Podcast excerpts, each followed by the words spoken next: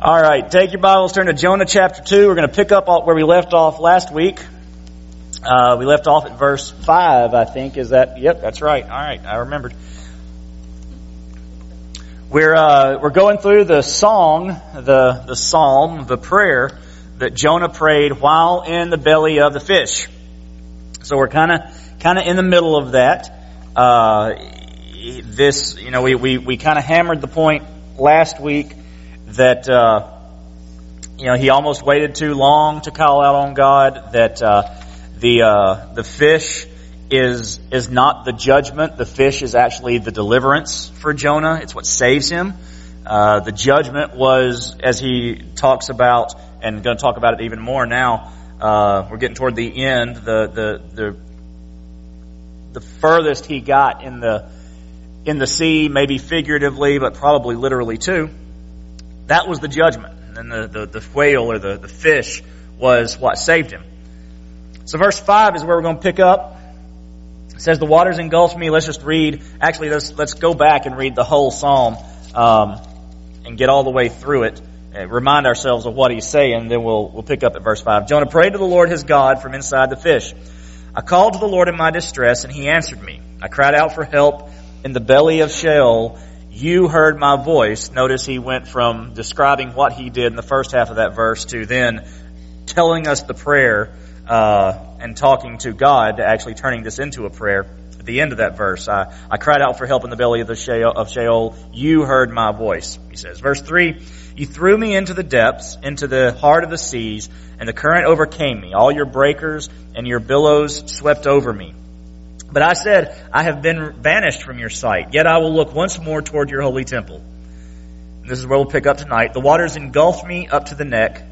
The watery depths overcame me. Seaweed was wrapped around my head. I sank to the foundations of the mountains. The earth with its prison bars closed behind me forever. But you raised my life from the pit, Lord my God. As my life was fading away, I remembered Yahweh. My prayer came to you, to your holy temple. Those who cling to worthless idols forsake faithful love. But as for me, I will sacrifice to you with a voice of thanksgiving. I will fulfill what I have vowed. Salvation is from the Lord. So, a reminder that nowhere in this does Jonah say, I'm sorry. Not once does he say, I was wrong. God forgive me. He thanks him for salvation. He recognizes Yahweh as his God, and and, and even there toward the end, as we're going to see, he picks up with, I'm, I'm going to do what you told me to do, I'm going to fulfill my vow, but nowhere does he ask for forgiveness or repentance, because he just he just doesn't get it. He, he just does not get where he has gone wrong. So we pick up in verse five, waters engulfed him, the, the depths overcame me, seaweed was wrapped around my head, he says, uh, as he descended into disobedience, now he is descending into death. We get that same image. Remember when we talked about the first chapter of Jonah, that every time he, Jonah did something, it was he went down. He went down to Joppa, then he went down to uh, the, the ship, and he went down into the belly of the ship. He was just getting further and further and further away, and then when the storm came, it describes him as down in a deep sleep. Uh, it down in the belly of the ship. Just over and over and over, Jonah's getting further and further away. So what was a figurative, and in, in a lot of ways, a figurative decline, now is a very literal uh, decline into the depths of the sea. They throw him in, and uh, he fights for a while. That's kind of the impression that we get. But the the the, wa- the uh, waters engulfed him up to the neck. You kind of, you know... I, I, I'm reminded of Bugs Bunny for some reason. Every time somebody drowns in a cartoon, they come up once, they come up three twice, they come up three times, and they sink. They don't come up. At least that's how it always happened for Bugs. I don't know if that's exactly what happened with Jonah here, but that's kind of the impression we get of him fighting to keep his head above water, the water coming up to the neck, uh, the the depths then overcome him, uh, the seaweed wrapped around his head. And we he, he goes under for uh, what should be the last time. Notice though, in in as we read through this, that in the depths of his uh, fear, in, in, in the, the final moments of his life, when he has lost all control, it's all over, over with, everything is said and done, he forgets the fact that he was done with God. Um, we talked about, uh, uh, it was actually just mentioned this morning in Sunday school, and, and we've heard this before, there are no atheists in foxholes. You know, military men in war, uh, everybody believes in God to some extent when you're in that position. Well, even when you're running from God, even when you are determined, you are not going to do what he says. When he finally gets your attention, when he finally gets you to that point, there is a point, I should say, where you suddenly remember, oh, that's right. I, I, I do believe in God. I am his. I am supposed to be doing something. And it, it might be, as we talked about last week, when it just is almost too late. You, you, you, you, he just, he almost waited too long. But as we said last week, there's no, prior to that last breath, there's no waiting too long to return to God.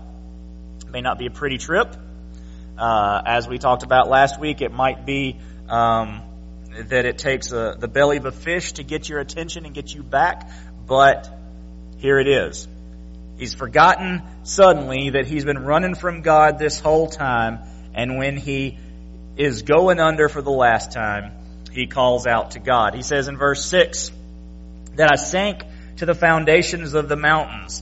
Uh, the, I mean, they believed, and it's true, the, the foundations of the mountains, if, if you take, you know, if you start at uh, uh, uh, Mount Everest, uh And, and you and you work your way down. Eventually, you get to the water, but you're you're you're not to the bottom yet. The continent goes down to the ocean floor. He was on his way down, is what he says.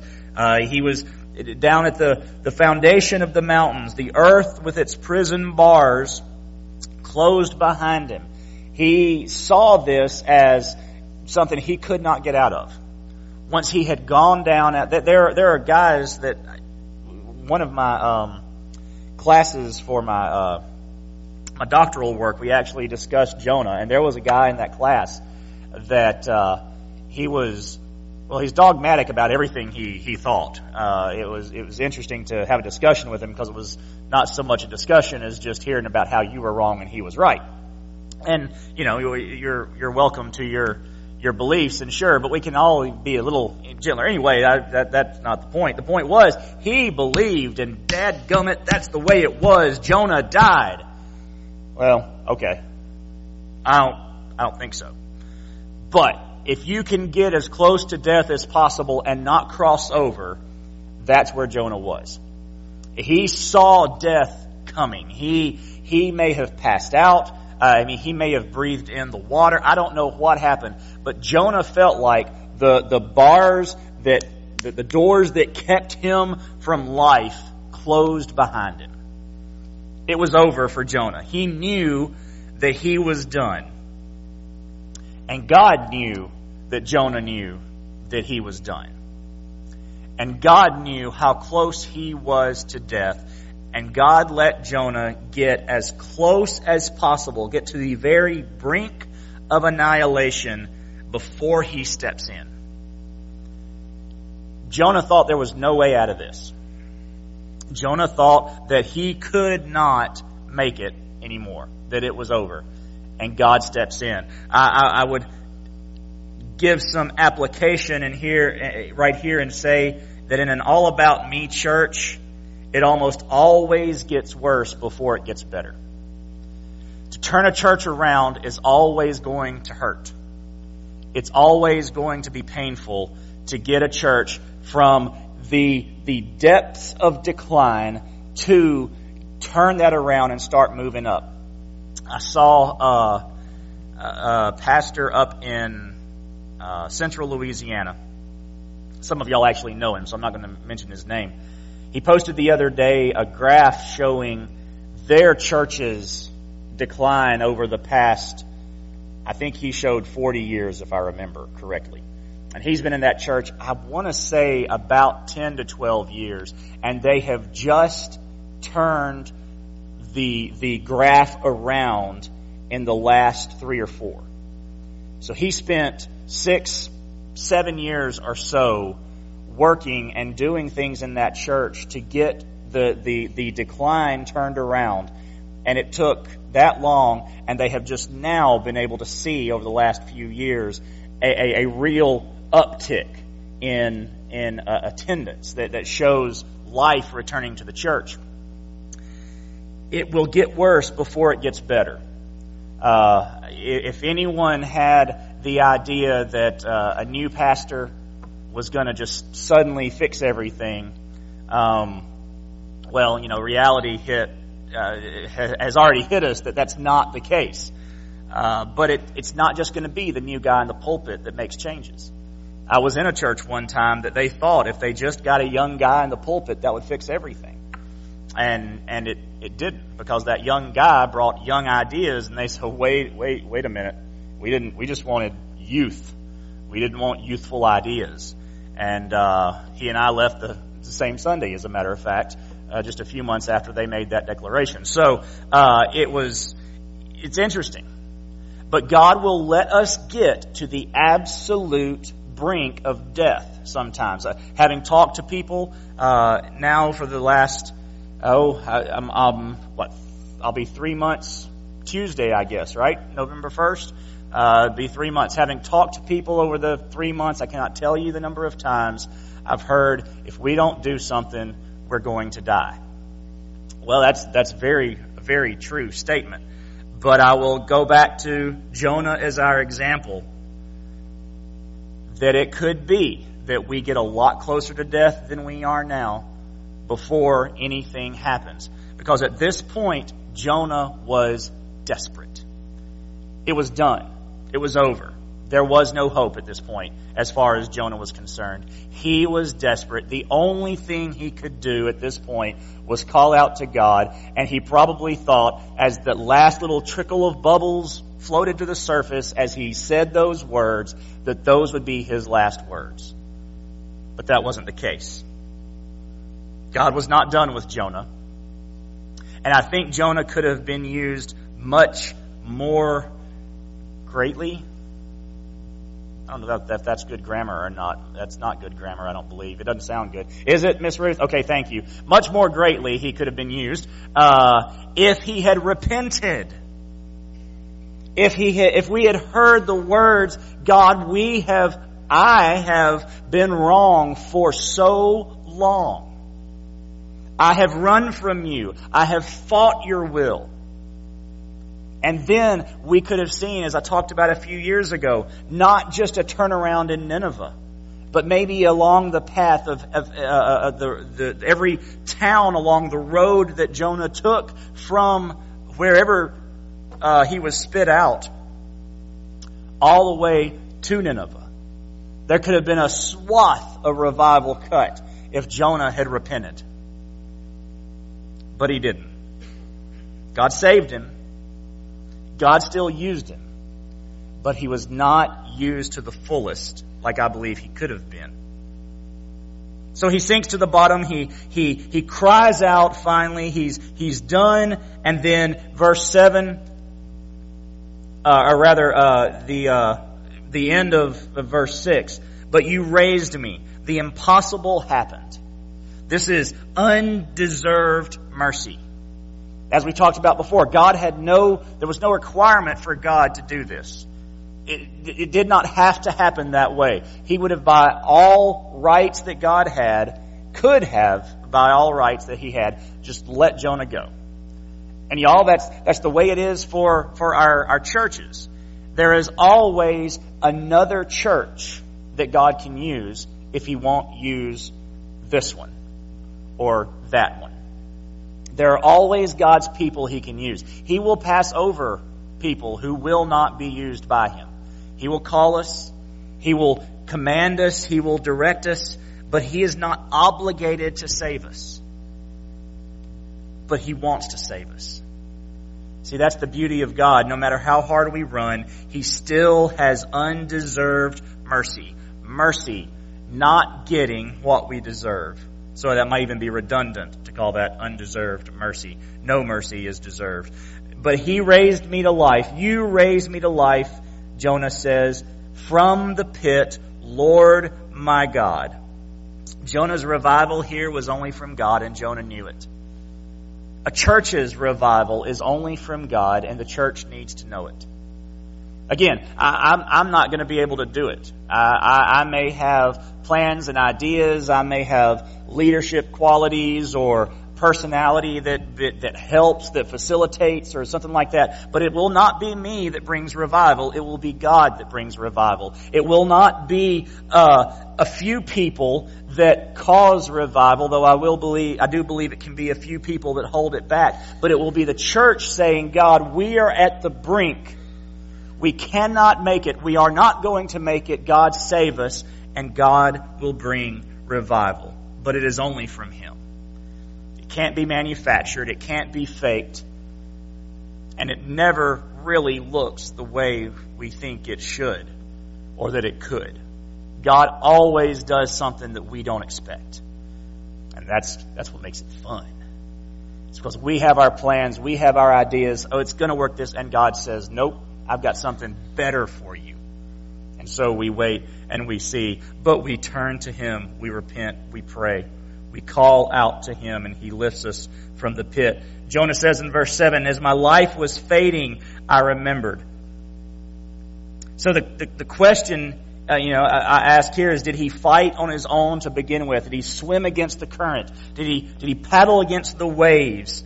Uh, there, there may have been here uh, a, a lack of sincerity on his part. To I, I, I even mean... right here at this point, when he when he calls out to God, was he just doing it because, uh, you know, I've got God on my side. I know I know He wants me. Uh, it it was Jonah just mouthing words. It's a, it's a very real question, uh, because again, we don't see repentance. We don't see a heart change. We don't see Jonah's love for the people of Nineveh. We see him say some words, and God knew his lack of sincerity, sincerity. But God also knew that this lack of, this possible lack of sincerity would also lead Jonah to do what he says, keep my vows, go to Nineveh and see the city of Nineveh saved. God, and I want to be very careful how I say this, because I don't want anybody to get any ideas. God can use us whether we want Him to or not. But we will not see the blessing. We will not see the benefit. We will not see the growth. We may not even live to see the result of our being used until we are sincere in our repentance and turning to God. What do you mean by that, Michael? Well, as an example, and this is just a far-fetched example, don't don't anybody tar me and feather me or anything like that, but let's let's just say that our church truly does die in, name your number of years. We just we're not going to change, we're not going to do anything different. We're we're this is what we like, this is how we want it, and That's that's the decision we make. Let's just, let's, hypothetically. The church dies. Well, this is a nice building. It could be the, the case that another church that has maybe not even been started yet, but maybe has been planted in the area, and they're running right now fifteen people. It's two families, three families. fifteen years from now, twenty years from now, they need a place. And they come and they use our facilities. And whatever their church is now, the sign's taken off. It's no longer First Baptist Church. It's whatever their name is. Did God use us? Sure. He used us to maintain these facilities until a church could come in and use it for what it was supposed to be used for. So He could use us, but we don't get to see that blessing. We don't get to be a part of growing God's kingdom, not the way He's intended it. He used Jonah. Nineveh got saved. But do we see any joy in Jonah's life? Do we see him rejoicing? God, that was incredible. Do it again through me. No. So, so there may have been a real lack of sincerity here that, that he remembers Yahweh, uh, that he, he calls out to God. It could have just been he knew he had to, and God said, all right, I'll still use you, but you are not going to be the blessing. You're not going to have the blessing in your life that you could have had. So often churches want revival, but we don't want to do the hard tasks to bring it about. Prayer, dependence, repentance, change. Jonah wanted to be saved. He wanted to get out of the ocean. Probably after a little while, wanted to get out of the belly of that fish. But he didn't want to do the hard part of seeing a true revival in his own life. He just wanted to be able to get by. I, I've seen churches do it before. Yeah, absolutely. We, we, we need to do some things different so we can grow. And they do a couple of things, and, and there's a little bit of growth. See, we're good, so we can stop now. No, no. Um, used to, churches could change every, I think the, the statistic I heard this at the annual meeting, I believe, Andy, was you could do something, the same thing every, for, for twenty to twenty-five years and still reach your culture around you, because that's how slowly things changed. Now the culture changes three to five years. So if we're doing something possibly that we've been doing for ten years, the culture has left us behind. We're not reaching people anymore. We've got to do the hard tasks to bring about change and revival. So Jonah says, my prayer came to you. Uh, from as my life was fading away, I remembered Yahweh. My prayer came to you, to your home, holy temple. See, the depths at which Jonah had sunk did not hinder God's hearing. The depths to which we may fall, we may continue to decline, does not affect God's hearing. When we call out to Him in repentance, when we call out to Him and say, God, only you and not me, whenever that is, God will still hear. If God can bring a man who has sunk to the bottom of the ocean, bottom of the Mediterranean Sea, get him swallowed by a fish and then spit up on the beach, He can bring any church back from the brink. God is a God of miracles. And I do not believe, here's the thing, I don't believe we're on the brink yet. And that might be a good thing, that might be a bad thing. Not being on the brink, we have a number of resources and, and possibilities still in our future. Once we're on the brink, we won't have options anymore. And so we don't want to get to the brink. But we have to have a sincere desire for rescue. And as I said earlier, desperation is necessary. Anthony, I know I said I was going to quit sooner, but I'm going to try to go ahead and finish this, and we can do the prayer time. Okay. Verse eight, Jonah recognizes his, recognizes his problem. Those who cling to worthless idols forsake faithful love. He, he recognized who God was. He recognized that there is no hope outside of God. He knew that his deliverance depended on the true God. He knew that those sailors could pray to, to whatever gods they wanted to, and it would not do a thing to save them. Jonah knew the one God who could save him. He knew that. It, it was never a doubt to Jonah.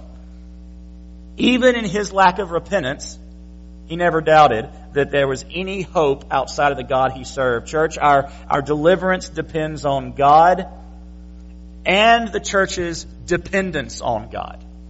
Do we want to be delivered? Do we want to be raised up? Do we want to be uh, useful for Him again? I pray that the answer to all three of those questions is yes. Then we must depend on Him to deliver us.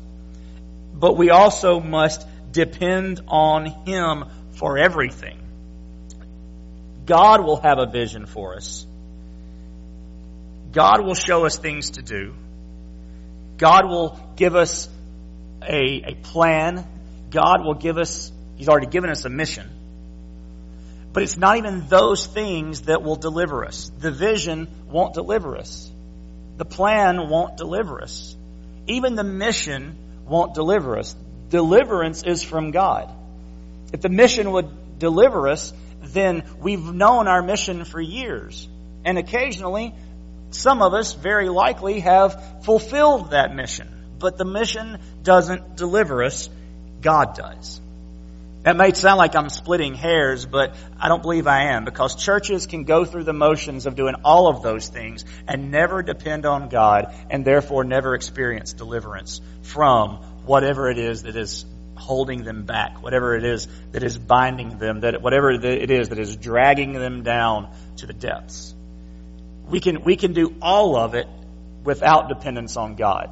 I, I imagine if I asked for testimony night, we could all give a testimony of some time in our lives when we did something very good, very necessary, but we did it outside of our dependence on God. And even though it was good and necessary and exactly what we're supposed to do, did not turn out the way we thought it should, or it certainly could have, because we weren't dependent on God for it. But I want to ask for testimony time for that tonight. I'll just bring that to mind for you. Jonah says, those those who cling to worthless idols, they forsake faithful love. They have put aside the one true God. They have forsaken what they could be receiving. I would offer here that Jonah has done that as well. He has forsaken faithful love by running from God. I don't see that he has truly turned to faithful love. He has just turned to God's character, which I think was a little different, but we'll save that for another time. But he says, I will sacrifice to you. But as for me, in verse nine, I will sacrifice to you with a voice of thanksgiving. I will fulfill what I have vowed. Salvation is from the Lord. See, Jonah knows, even though he is not repentant, even though he is not confessed, he is, he knows that God gets the credit. He knows that God gets the praise. Again, I don't know how empty these, these things are or not. Uh, remember, he's praying these from inside the fish. He has already been delivered. He does fulfill the vow, but do, as we read, if you've read the rest of Jonah, which I hope you have, do you ever see a point in time? He certainly doesn't recount it in his writing of, of, of the book. Did you see a time where he sacrificed, where he praised God? It's still throughout the book all about him. And that's what it can't be. Even though he says, I will fulfill, and he does, he fulfills the calling. He does it, I believe, without power, without uh, without uh, wholeheartedness, without love for either the people that he is serving or the God he serves. The, Jonah must do what he is called to do. The church must do what it is called to do, but it must be more than just rote obedience. Absolutely, God calls us to obedience, but he calls us to obe- obedience through relationship. How how many of y'all were in the military at some point in your lives? And that's not a rhetorical question, that's a real one. Military at some point. I was way too much of a pansy to go in the military. I'll just go ahead and say that. I'm, I, I was not cut out for that. How many of you can tell me you loved your drill instructor from basic training? I mean, you just thought he was the great. You loved him. Right now, you wish you could hug that man because of how much he did for you. Yeah, I don't see any hands. How many of you were disobedient to that drill instructor on a regular basis? Maybe once, but not after that. So what you're telling me then is you can have obedience without love. Is that correct? That's not what we, we can have that with God. We can have obedience without love. That is not what God is calling us to. You can have obedience without relationship. God wants obedience with relationship. That is when a church thrives. We can be obedient. We can do Jonah. We can walk to Nineveh, going to Nineveh. We can preach the sermon, one sentence. They got saved. Big whoop. I'm going to go up here and watch on the mountain. Hopefully, there'll be some fireworks. They'll all die. But no, of course, God, you're going to let them live. We could be that. We could be obedient with no relationship and no, no love. But that is not how a church thrives. That is how a church continues to decline to the depths. So while we must do what we are called to do, it cannot be outside of relationship. Jonah understood this ironic statement. I don't believe he meant it ironically, but it is ironic. Salvation is from the Lord, the last verse of his psalm. This is Jonah's message. This is what he's been told to take to Nineveh. Salvation is from the Lord. He recognizes its benefit for himself. He firmly believes salvation is from the Lord. God can save me. Y'all, I'm going to editorialize right here and say, as a church, churches can come and sing songs and and and bless you, brother, and good morning, brother so-and-so, and good morning, sister so-and-so, and rejoice in the fact that salvation is for us, and do nothing to take that salvation to the rest of the people for whom it is. And far too many churches are doing that because we lack the love. See, he sees no need for repentance. And I've hammered this a lot, and I'm going to continue to do it. He sees no need for repentance for withholding that salvation from others. Do you realize that's what he's doing? If I have not said it clearly enough, Jonah knows salvation is from the Lord, and I refuse to take it to people who need it.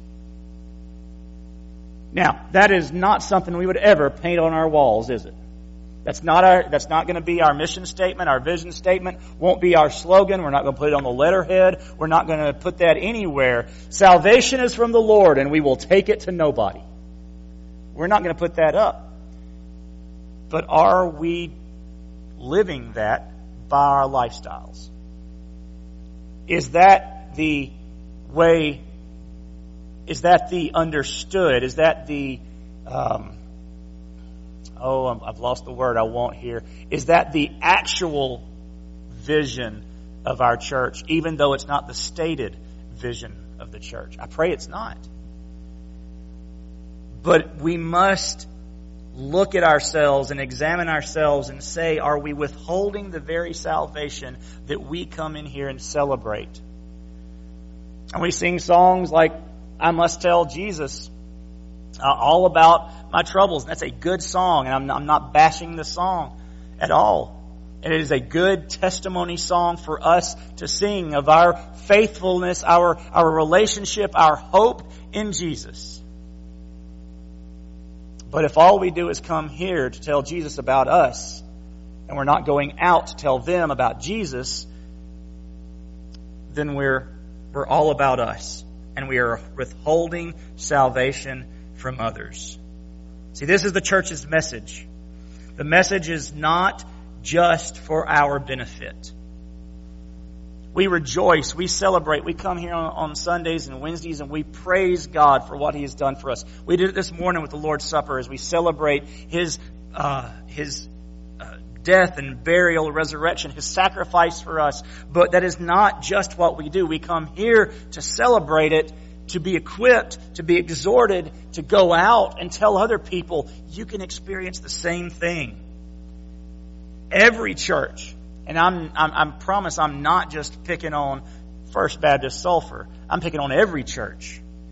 Because for far too long, too many churches have not taken that message like they should. We must repent for not taking the message, that message to the lost world. This church and every church. Folks, the the, the the the people out there, those people, if we want to call them that, they don't come to our church anymore looking for answers.